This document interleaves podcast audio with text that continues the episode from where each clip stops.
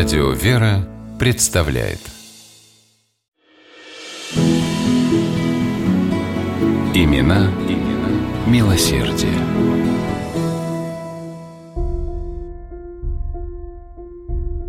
Пятнадцатого февраля 1889 года Вологодская городская дума рассматривала необычное заявление. Оно поступило от известного в городе купца, молокозаводчика Тимофея Емельяновича Колесникова. Вообще-то, местное купечество к городским властям обращалось довольно часто. Кто умолял об уменьшении налогов, кто ходатайствовал о покупке земли под новый особняк. И тем необычнее на этом фоне показалось думцам прошение от Колесникова. Тимофей Емельянович ничего для себя не требовал. Толково и грамотно он обосновывал необходимость открытия в Вологде бесплатной столовой для неимущих. В некоторых городах существуют издавна для бедняков бесплатные столовые. Казалось бы возможным открыть упомянутую и в Вологде, писал купец, и предлагал полностью за свой счет профинансировать ее устройство и содержание. Дума с предложением, конечно, согласилась, и разрешение на открытие столовой Колесникову незамедлительно дала.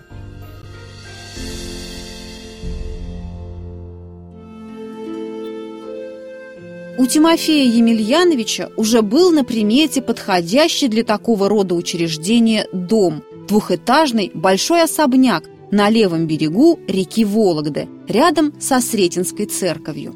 Получив добро от властей, Колесников немедленно выкупил дом и начал работы по его благоустройству, в процессе было решено поместить в нем не только столовую, но и ночлежный приют. Места для этого было вполне достаточно.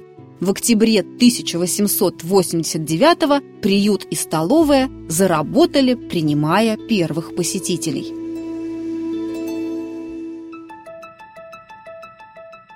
Тимофей Емельянович заботился не только о том, чтобы нуждавшихся в куске хлеба и крыши над головой в приюте сытно кормили и давали ночлег. Здесь обездоленные люди встречали доброжелательность и искреннее сочувствие. Христос говорил, кто накормил голодного, тот его накормил, кто приютил бездомного, его приютил, напоминал Колесников работникам приюта. Посвящая своему детищу массу времени и сил, Тимофей Емельянович, тем не менее, находил время и для многих других добрых дел. Он попечительствовал в Вологодской земской больнице и содержал там за свой счет несколько коек для размещения на них больных, не имеющих средств на оплату лечения. При его активнейшем участии и финансовой поддержке в Вологде был открыт приют для подкидышей и незаконно рожденных сирот – бесплатное училище для детей из малообеспеченных семейств. Колесников был прихожанином Кирилла Рощинского храма и не оставлял его своими заботами и щедрыми пожертвованиями. Он возглавлял общество помощи пострадавших от пожаров, попечительство о раненых и больных воинах, поддерживал Александринский детский приют.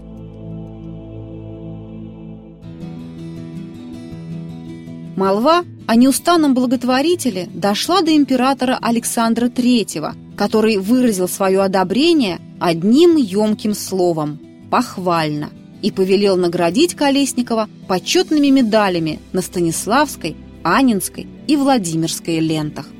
6 мая 1899 года в возрасте 70 лет Тимофей Колесников скончался. Все свое состояние он оставил городу для употребления на дела милосердия.